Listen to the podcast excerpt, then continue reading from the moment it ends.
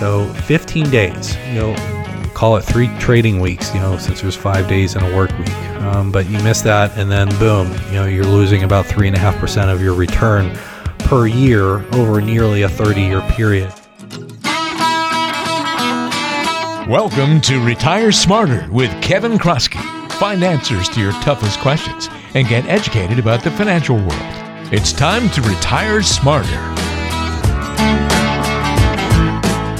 This is Retire Smarter. Walter Storholt here alongside Kevin Kroskey, President and Wealth Advisor at True Wealth Design, serving you throughout Northeast Ohio with offices in Akron and in Canfield as well. You can find us online by going to truewealthdesign.com Com. Listen to past episodes of the show and find out more about Kevin and the team, which, by the way, I do recommend going back and listening to our previous episode. Go back to episode number 40 and check that one out if you want to hear kind of, uh, this isn't really a series, but it is sort of a part one and part two discussion of the fallout from uh, the coronavirus uh, pandemic. I guess they were pretty close at the time of our recording today, Kevin, of officially labeling that. So we might as well start going that direction and calling it that. But the the issue of the coronavirus and the market impact that it's had, and some of the other things that have been going on in the news.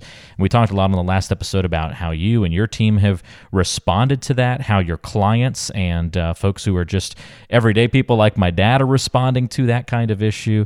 And we want to explore that a little bit more on today's show and, and go through a couple of different levels as we kind of look at the fallout from all of that and also just a current stock of what's going on. But the structure of our conversation, Kevin, it, it could be something other than coronavirus. It's still going to apply to today's conversation. Frankly, we're going to spend most of the time talking about uh, just the market in general and it, just how to respond uh, and things not to do, quite frankly. And, and we'll set this up in, uh, the discussion in terms of you know looking at your portfolio and the asset allocation, and uh, and then we'll kind of go from there. But honestly, this is really timeless. There's always going to be some crisis du jour that's going to happen. You know, every things have been fairly calm, quite frankly, for a number of years in the investment markets. That's not normal. Uh, more normal is more volatility. Academics, uh, researchers uh, that look at market history, um, they'll call it periods of time like this like volatility clustering. Um, so uh, I guess imagine maybe like an EKG line, and you know you kind of go through and it's like a little beep and a beep and a beep, and, and you get the lines kind of spiking up. Did I say that right? EKG line. Yeah, I think that's. Yeah. Uh, you can tell I'm correct. a big. Uh, you know, I should have been a doctor, right? Um, I'll ask Connie when she uh, when she comes home later, since she works in yeah, the. Thankfully, in the I'm a healthy 43 year old, and I've had very little exposure besides working with a lot of physicians as clients. Um, I don't know if they call it the EKG line, but it is the EKG machine that makes the line. Yeah. Okay. All right. So a lot, there's a lot of people, a lot of clients that are probably laughing at me right now, but they're probably laughing at us. Yeah. That's okay. Connie, Connie's gonna Connie's gonna be embarrassed when I tell her this conversation later. She's gonna say, oh, "It's the this line" or something like that. All right. So you're in the boat with me, Walter. But you know, so whenever the line spikes, you know, that's kind of a volatility cluster, if you will. Um, but what's happened really, I would say, you know, post global financial crisis is uh, certainly there was some aftershocks, if you will, from the global financial crisis of you know 08 and 09. Uh, there was the Greek debt crisis, and uh, there was uh, kind of the debt ceiling issue that uh, America had, and kind of Congress was creating in 2011, and caused the U.S. to lose its AAA rating. Um, there was a pretty big sell-off that year, but in general, outside of that, it's been kind of smooth sailing. You know, there is really there hasn't been any amplitude. We've been down in the valley of volatility, if you will, uh, but more recently it's peaked. And and when things do get peaked like this and volatile, historically there tends to be a, a, clustering effect is kind of what i was alluding to earlier so i certainly don't think that this is going to be over anytime soon um, it's quite likely that it, that the volatility is going to stay elevated for quite some time. Um, and even after the coronavirus uh, goes away, uh, it, it, wouldn't surprise me if something else uh, comes back because, again, these events do seem to cluster. But one of the things that, um, well, even before I kind of go into that, we've had a lot of clients that have just, we, have kind of looked uh, more recently at clients logging into their, their, their vaults. And we've had a lot of clients you know logging in. And uh, we've had a lot of conversations over the last couple weeks uh, emails or or phone calls and what have you. And uh, we've got a lot of feedback that's saying hey seeing where my financial plan results are and that i'm still okay certainly has helped me feel a lot better, uh, you know, and more and tune out some of the noise that's going on. Certainly, our clients can log in; they can see their results, their investment results every single day. They have some benchmark comparisons, but uh, importantly, they have their financial plan results right alongside of that as well to connect the investments to their lifestyle and their plan. And we've just gotten some really good feedback from that. So I'll just kind of make a quick, um, uh, call it a public service announcement or a True Wealth service announcement, I guess. But you know, if you're listening, if and you're a client and you haven't logged in and looked at that, please do. Um, you know, take a look at it. Certainly, we review that when we get together, but we've just had a lot of uh, clients tell us that hey that's been really helpful just to keep things in perspective and not really kind of get hung up on the daily gyrations that we've been going through um, if you don't have that or if you don't have a plan that's a whole other issue you know certainly you need to have that because just looking at the investments in a vacuum not only does it not work uh, or not work well but at times like this you know that's the only thing that you're looking at. So it just it probably makes you more susceptible to making a bad decision. And in light of bad decisions what we're going to talk about next is market timing. Um, so while we've had this volatility clustering recently and and i mentioned that the market historically is more volatile than what it has been of late the last sell off like we had like this was in december 2018 so it wasn't all that long ago in that regard. It did sell off uh, from peak to trough about 20%. Um, but when a 20% decline typically happens about once every seven years. So here we are, you know, basically about 15 months later and, and having it again. Uh, perhaps that is kind of the, the volatility clustering that I mentioned. You can really only identify it in hindsight. Uh, however, you know, even having a 10% decline, you know, it happens about once a year. Uh, 15% decline about once, you know, every three to four years. So, you know, that's normal. It's, I think, what's really noticeable about this one is is just the the health scare that goes along with it. Um, you know, the whole global pandemic. Uh, I think we can use that p word now, Walter. I'll, I'll agree with you there. But what you really got to be cognizant of is, you know, just resisting any sort of urge just to go ahead and sit on the sidelines, sell, go to cash, or do something extreme like that. It, it just doesn't work. And to go ahead and kind of walk through the evidence is why, let me back up and just kind of frame this in terms of asset allocation. So, we've talked about this on past episodes, but uh, the asset allocation, you know, liken that to the recipe if you're in the kitchen cooking, and the ingredients that you have uh, are the different mutual funds and what have you that you're combining uh, in the portfolio. So, both the ingredients and the recipe are, are important you got to have good ingredients, right? Um, you want them to be uh, free range, organic, and all that good stuff. But what investment science shows is that the recipe or the allocation actually matters even more than the ingredients. So there's three, I'll call it two really broad types of asset allocation. And the third is really a hybrid. But you have strategic asset allocation where you're really just using kind of historical relationships of prices, of risk and going ahead and combining uh, that in a portfolio. Just kind of really looking at the past, not making any uh, future bets or expectations or forecasts or anything of the sort. It's really more kind of uh, a buy and hold or maybe like a buy, hold, and rebalance sort of approach. Uh, there's a firm just down the road from us in, in Akron, Ohio. We're somewhat friendly competitors. Um, I think they've been in business since like 1990, but my understanding is, I mean, they literally they haven't changed their portfolios in more than 30 years. So, you know, I think that's a good starting point. Certainly, you have to understand history. You have to understand how assets behave uh, with one another to go ahead and try to smooth out the rides overall. We're not necessarily in that camp.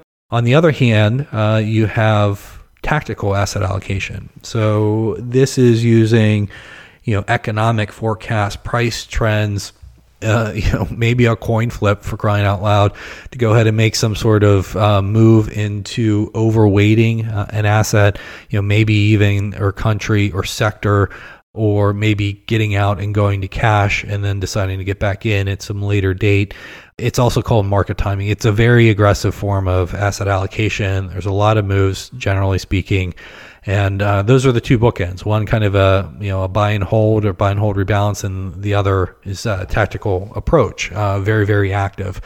At True Wealth, we're definitely more towards the strategic. Um, however, yeah, I can frame it this way. So if you think of a runway, and you know you're flying in a plane and you're and you're getting ready, you know, to to land and the captain turns on the seatbelt sign and, and tells you, hey, we're getting ready to land. And Walter, I don't know about you, but every time um, they do that, I, I look at my watch or figure out where we are, and we're like, we're still 20 minutes away. What the heck is he telling me this for already? Well, why, why, does it take so long to, to land the plane? Just yeah. get a mile from the airport and drop down, right? Right, right. So I'm, you can tell I, am really high on the patience uh, category as a, as a personal trait. Um, we, have definitely ruled out that neither of us is, uh, would make a good doctor nor pilot. right. uh, isoelectric line, by the way, I think is the official term for what the line is on the graph uh, isoelectric, or uh, more commonly just just the showing you the waves, the waves, or the waveform. Right, it's like the P waves, and they all combine into you know the that, that sounds pretty ECG close to what we said. EKG thing. Yeah, close enough. Um, so the uh, you know you're getting ready to land, but and I think the why they do this is they just want to clean up the cabin or have you clean up the cabin, right? Uh, so you know you're doing that, and as you actually do get closer to the land, you can see the landing strip and where you're going to land. And the closer you get, obviously, it becomes you know larger, uh, and and it's closer to you. You can see it, what have you. Um, it's always been the same size, but you know as you get closer to the runway, obviously it appears larger. And so when you think about making expectations about the future whenever you are really on the runway of the financial markets, you know, you're kind of day to day, week to week, you can't really separate noise from any sort of financial science. You can't, uh, what the studies show, and I'll, I'll, relay this here in a moment, is that it's just indistinguishable. There's a lot of noise, there's a lot of inherent volatility. There's no way to go ahead and be uh, statistically reliable in, in any sort of forecast, um, whether it's uh, using some sort of price trend or something like that. Uh, but as you kind of get a little bit more perspective, as you're a little bit higher up in the air and you're looking about a little bit longer term, say maybe five or 10 years, there are ways that you can go ahead and forecast future expected returns.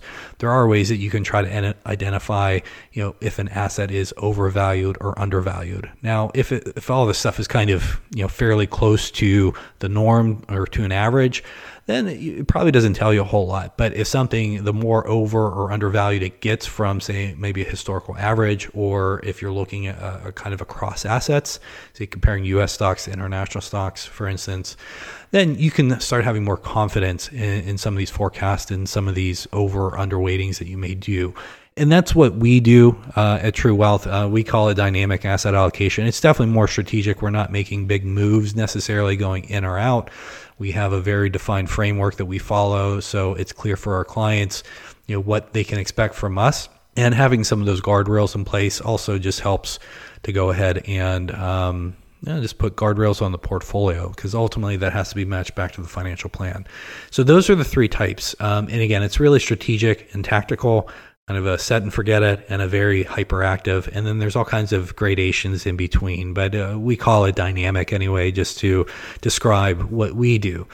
But we've gotten some calls recently from some clients. Uh, by and large our clients have been it seem to be very disciplined going through this. Again i think you know that's kind of our mo you know plan first you kind of prepare you you have all the different goals in their lifestyle uh, and, their, and their financial plan ranked.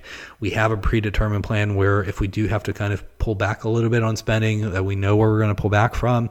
Um, so we kind of just beat this tomato stake into the ground and, and repetition certainly helps and, and is warranted particularly in times like these. However you're always going to have you know some people that are a little bit more concerned uh, than others and we got to be there for them and, and we got to do our best to make sure that that they don't kind of cause long-term financial harm by selling and going to cash and and really just trying to get lucky rather than doing something that is going to be process based so we've had some of those calls recently, uh, and I just did a little bit of work um, rather than just tell them stick with it. I just wanted to provide some context uh, in addition to the the reassurance of hey, stick with it. And again, I think the financial plan is first and foremost. That's the most important thing. We've already looked at, you know, when you're going to need the money. We know that none of the money that you're going to need tomorrow or the next year or the year after that or the year after that is going to come from the stocks. It's going to come from the more conservative part of your portfolio. You have plenty of time for stocks to go ahead and rebound. But beyond all that, and, and that's really important, but beyond that, when you look at the evidence, you just look at daily volatility. So again, we're kind of down on the runway You can't really tell what's going on. I go back last week and uh, I think there was like two down days of more than 3%, but then there were two up days of more than 4%. And uh, Walter, I don't know about you, but I felt like a ping pong ball going back and forth. Oh yeah, absolutely. Uh, oh, is this is this going to be the end of the volatility? Everybody's chilling out now. Oh, and then it's back down the next day with the slightest bit of different news. It just sends everybody off in different directions. It seems. So when you look back on uh, just say market history, say S and P 500, and uh, it ran data from 1990 through the end of 2018 the S&P 500 returned about 9.3% uh, annualized over that time period. However, if you just miss the 15 best days, and Walter, you may have seen you know data like this before, but um, this is kind of an open-ended guess type question here, Walter. So 9.3% annualized return S&P 500 if you just stayed invested all through the ups and downs. You know, 1990s were really good. Tech bubble blew up, and uh, you had the lost decade where the S&P 500 made no money through the 2000s. actually lost money for an entire 10-year period, and then the last 10 years, uh, at least through the end of 2000 17 particularly were all really really good years so all that being said you had about a 9.3% return per annum but if you just missed the 15 best days over that entire was it 28 29 year period what did your return fall to i'll just pick an easy thing and say half half of that so not too far off actually. It's 5.8%. So Okay, you know, a little better than half. Yeah. Yeah, you lost quite a bit. Um, so you go from 9.3 down to 5.8%.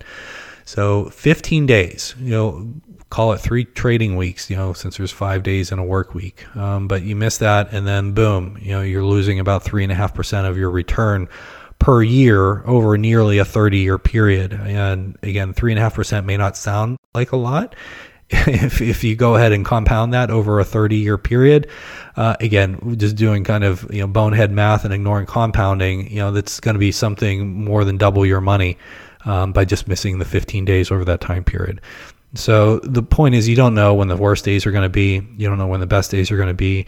I saw uh, Peter Magellan, who used to be kind of the esteemed fund manager for Fidelity Magellan for a number of years, uh, wrote something similar about this about the best months and how he didn't believe in timing and trying to get in or out. Even though he was an active manager, um, he didn't believe in trying to time the market. He called it a fool's bet.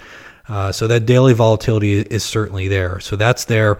Now, from an evidentiary standpoint, I'm going to shift gears a little bit. Um, so the volatility, yes, it's tough, but you know, a much younger, uh, maybe overconfident, higher testosterone Kevin Kroskey in grad school might be sitting in the back of his grad school finance class saying, yeah, but you know, hey, what if you were able to go ahead and um, miss the worst days, or what if you had a strategy that allowed you to go ahead and identify some of this stuff? And hey, maybe I'm smarter than the average bear, and let's see what we can do. Um, so I used to be overconfident like that, but um, maybe with the de- declining testosterone levels and, and a little bit more humility and life experience, I am certainly different these days than what I was back in grad school.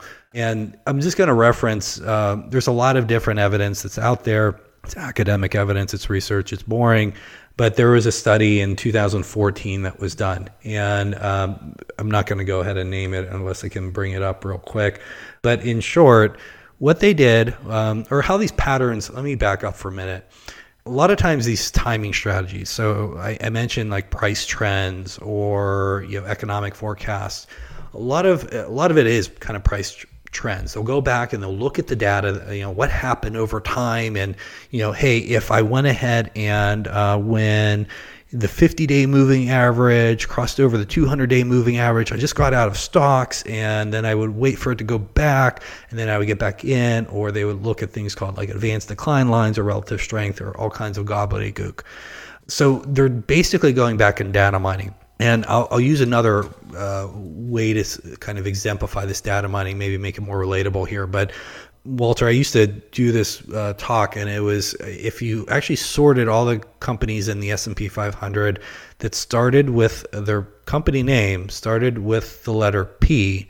What I found was the returns on those stocks were greater for the companies that started with the letter P over the companies that started with the letter M. It was in the data. So I found huh. it. I said, hey, these companies with the letter P are doing better. I don't know why, but it's there. Now, hopefully you can detect the sarcasm and absurdity in my, my voice, but you know, even though it's in the data, it has no, absolutely no bearing on what's going to happen in the future. You can go ahead and torture the data pretty much to do whatever you want uh, if you beat it enough. But that's one example where it's just it's in the data. You're going back and you're mining the data. There's no rational basis to believe that that is going to produce higher returns going forward. It's absurd. And a lot of these sort of price trends and data mining exercises are are fairly absurd as well. Um, and they may have worked in the past. They may have, as long as you kind of missed you know, some of the tech bubble and some of 2008, it looks on paper like you have a really good strategy. But again, there may not be any indication that, that that is likely to work in the future. And so this paper in 2014, and maybe we'll link to it in the show notes. I don't have it at my fingertips, but uh, basically what it did, it looked at most of the the common, the really well known timing strategies, and that's what you know these are called, kind of momentum or timing strategies. And it said, well, what if I just go ahead and test this, not during the period where it looked really good, but we test it what's called out of sample. So test it in another time period, test it in another market, take it from, you know, the US market over to Japan or take it to the UK or take it from say the period uh, of 1990 through say 2010 when we had two big you know bubble bursts. Let's take it back to the 1960s or the 1950s or what have you. You're, you're taking it out of sample taking not the good period that you had where it looks like you got something. Let's take it out of sample and test it and see if we can replicate it and basically what this researcher found was that you know hey this stuff sounds great. You know who doesn't like a simple strategy that can go ahead and you know get you out from catching a falling knife preserve your capital and then tell you when to get back in? But what they found is out of sample it had all those strategies on average in aggregate had an 80% failure rate. 80 80% failure rate. So walter if you flip a coin what's the probability you're going to get ahead Hey, I can do this one, 50%. Right. And if you follow these, these, these very common market timing strategies um, that, you know, supposedly are going to go ahead and help you avoid, you know, catching the falling knife, they have an 80% failure rate. So I wrote a, a client communication recently. I said, okay, you know, hey, let's get out of the ivory tower. Let's get out of the theory. Let's go to practice. And let's look at some mutual fund evidence. And Morningstar, who has classified mutual funds, benchmarked, and what have you for forever, it seems, um, they have a category. It's called their tactical asset allocation funds. And so all these funds state and behave as they're doing tactical asset allocation. They're getting in, they're getting out, they're using data. These are people with a lot of resources. This is their professional job, day to day they went to you know some of the best schools. Uh, they have deep pockets. Um, they have you name it, they got it. And they're going out there and they're trying to use these strategies, you know, these timing strategies, when to get in or when to get out of the market to go ahead and have higher returns, better risk-adjusted returns. And so there's about 250 funds. There's exactly 250 funds as of the end of February of 2020 in this category. And one way to go ahead and compare these funds say to a strategy that's not doing that, that's staying invested through all the ups and downs, is just to look at risk. And so, one way to consider risk, or said another way, I guess more exactly, is volatility, or how much, you know, what's the wiggle factor? How much is it kind of moving up and down?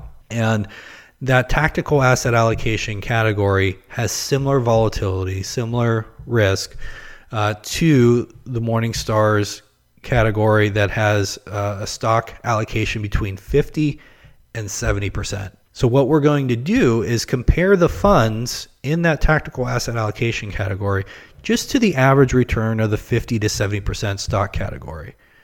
And when we do that, what we see is over the last three years, again, this is kind of ending, this is ending February of 2020. Over the last three years, 78% of the tactical asset allocation funds did not do as well as the category average. I'm not cherry picking the best or the top 20%. I'm just picking the category average for the 50 to 70% stock. 78% failed to beat the category average.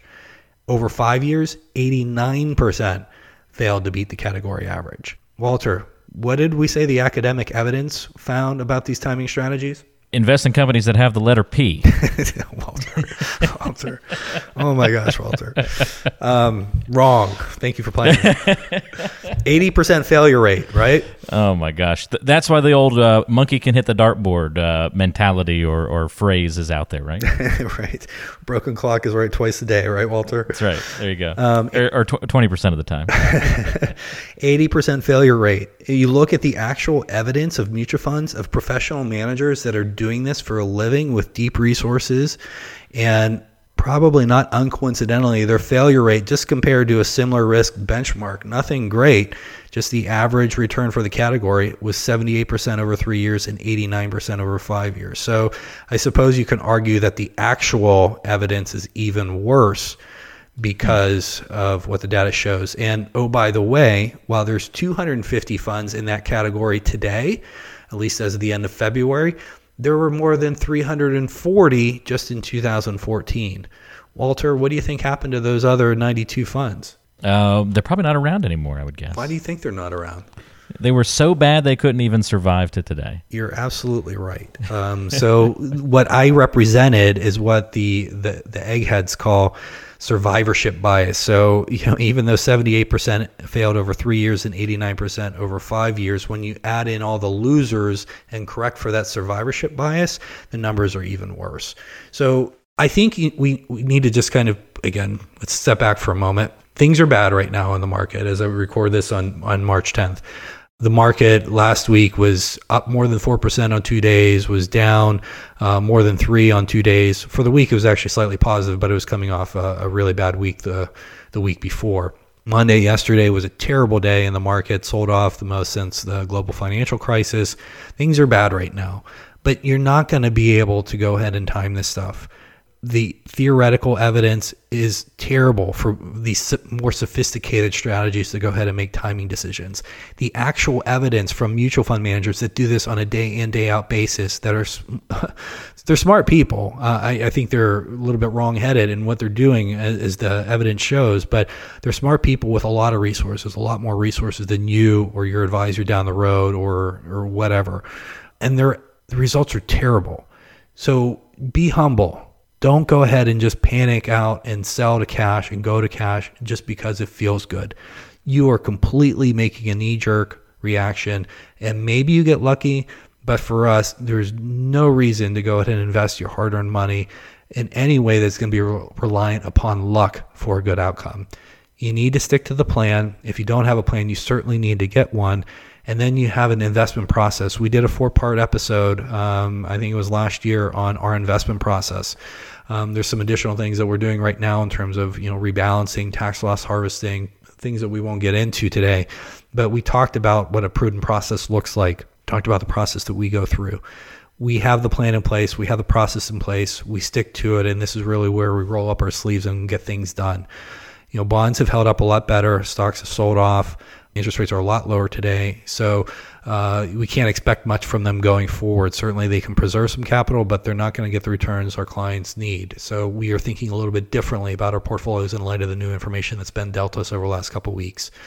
There's also some other uh, things going on in the market that people should be aware of. Um, some people over the last years have been reaching for yield. Interest rates are low. They've been loading up on things in like real estate or high yield bonds or, uh, or other like bank loans, other credit sensitive investments. These are not really liquid investments, even if you own them in an ETF or mutual fund format. You're seeing big dislocations in the market. You really have to kind of if you don't understand this stuff, hopefully your advisor does. I can tell you we spend a lot of time looking at these market dynamics and making sure that we're being very prudent in how we're allocating our client portfolios. But it all comes back down to that being prudent and having a process and sticking to it. You know, don't don't go ahead and capitulate. Don't go to cash. Uh, don't make a knee jerk reaction. The money that you need for your spending for tomorrow, for the next year, the year after that, is not in the stock market. And if it is, you're making a big mistake. I can tell you none of our clients' money that they need for the next few years is in the stock market. The money that they need for five or 10 or 20 years uh, is in stocks, and they have plenty of time to go ahead and recover. But as seductive as these market timing strategies sound, I mean, who would not want to be in the market only when it's going up and be out when it's going down? I mean, Walter, I don't know about you, but I mean, if I could find somebody to do that, I'd be happy to close down my business and I would just give them my money because, I mean, you, you can't lose, right? But it just doesn't work. And it's easy to fall victim and to prey for unscrupulous people selling this stuff. But it's also easy for people to go ahead and fall victim to their own emotions and fear during times like these. And it's really our job as advisors, as leaders, uh, to go ahead and show them why that's not a good decision. Show them that they're going to be okay. Show them that, hey, not only do we have a plan, but we are rolling up our sleeves and we're executing that plan right now to make sure that you're going to stay on track the uh, I'm, still hung up on the uh, investments with the letter P did so well. There's got to be a reason, Kevin. We need to dig into that further. Walter, find just, out why. I it's lo- like kids. I've lost you. Kids that get named with the letter A. You know what I'm saying? The kids that have they they say name your kid with the letter A because they'll be called at first for things. They'll be they'll get to experience more in their schooling years. You know, there's kind of a rhyme or reason to that. You know, early in the alphabet kind of mentality uh, as a Walter, you know, I was always at the tail end of the of whatever process there was, whatever oh, line now, there was. Now I see why this is coming. Up. So this is so the, this is really is like jumping out to me. This is some deep yeah. seated thing about Walter and him getting called last in class. I understand now. That's right. That's right. There's there's some there's some jealousy of letters in front of me. No, just just messing around. Um, but this is really helpful, Kevin. I think some of the stats that you've given on today's show are, they're definitely eye opening uh, to kind of hear that uh, the the case for why it's so dangerous to you know just to stock pick and uh, and everything related to that. You laid it out very well. And by the way, for listeners who are interested in hearing more about the process that you were discussing, Kevin. That begins in episode 27, our four part series on your investing process. Do you have an investing process? And uh, lots of conversation about most people not understanding their advisor's process if they indeed have one in the first place. So it's definitely a great series to listen to, especially if you're new to the podcast. You're maybe looking for some episodes that have already been published that you can go and you know learn more about Kevin, learn more about the show, and get a good introduction to um, kind of what we talk about here each week, that'd be a great place to start. Go back to episode 27, and it's a four part series on the investing process. And we'll put a link in the show notes of today's episode where you can go and find those four episodes in case you're interested in checking those out. Well, Kevin, really appreciate the help and the guidance on today's show, as well as the previous one, as we kind of talk about coronavirus and timing and asset allocation and how you've responded over these last two episodes. It's been a lot of fun to get that information from you and hear how you view this whole thing. And, you know, it may not be the last that we talk about it. Uh, coming up later in April, we may come back around uh, to this conversation, depending on uh, what continues to happen to the markets. So we'll keep an eye on that and look forward to uh, your analysis and guidance as we kind of move through this you know, definitely changed time period. No, no longer are we in that uh, never-ending bull market.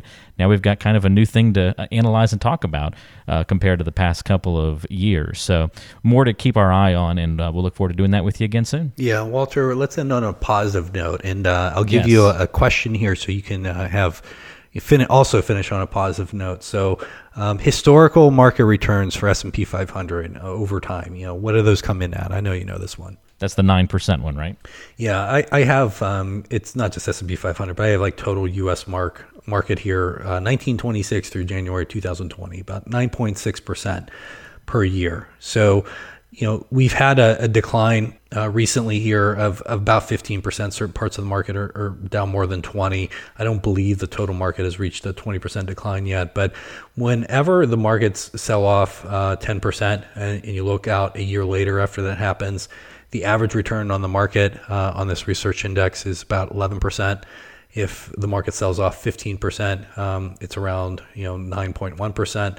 And if the market sells off 20%, the next one year return is about 14.2.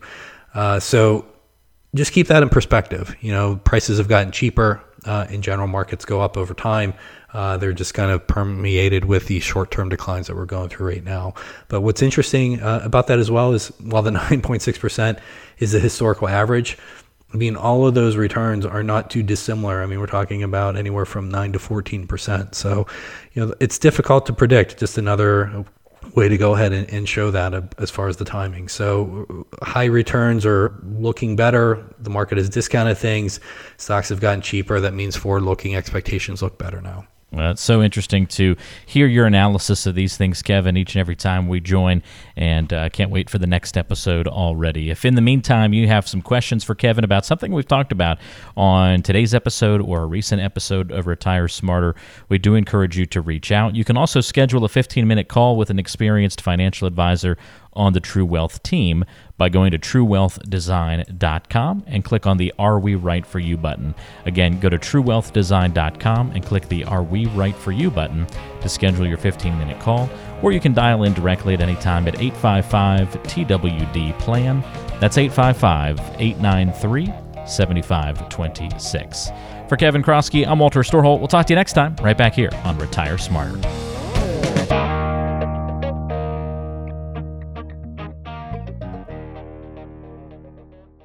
Information provided is for informational purposes only and does not constitute investment, tax, or legal advice. Information is obtained from sources that are deemed to be reliable, but their accurateness and completeness cannot be guaranteed. All performance reference is historical and not an indication of future results. Benchmark indices are hypothetical and do not include any investment fees.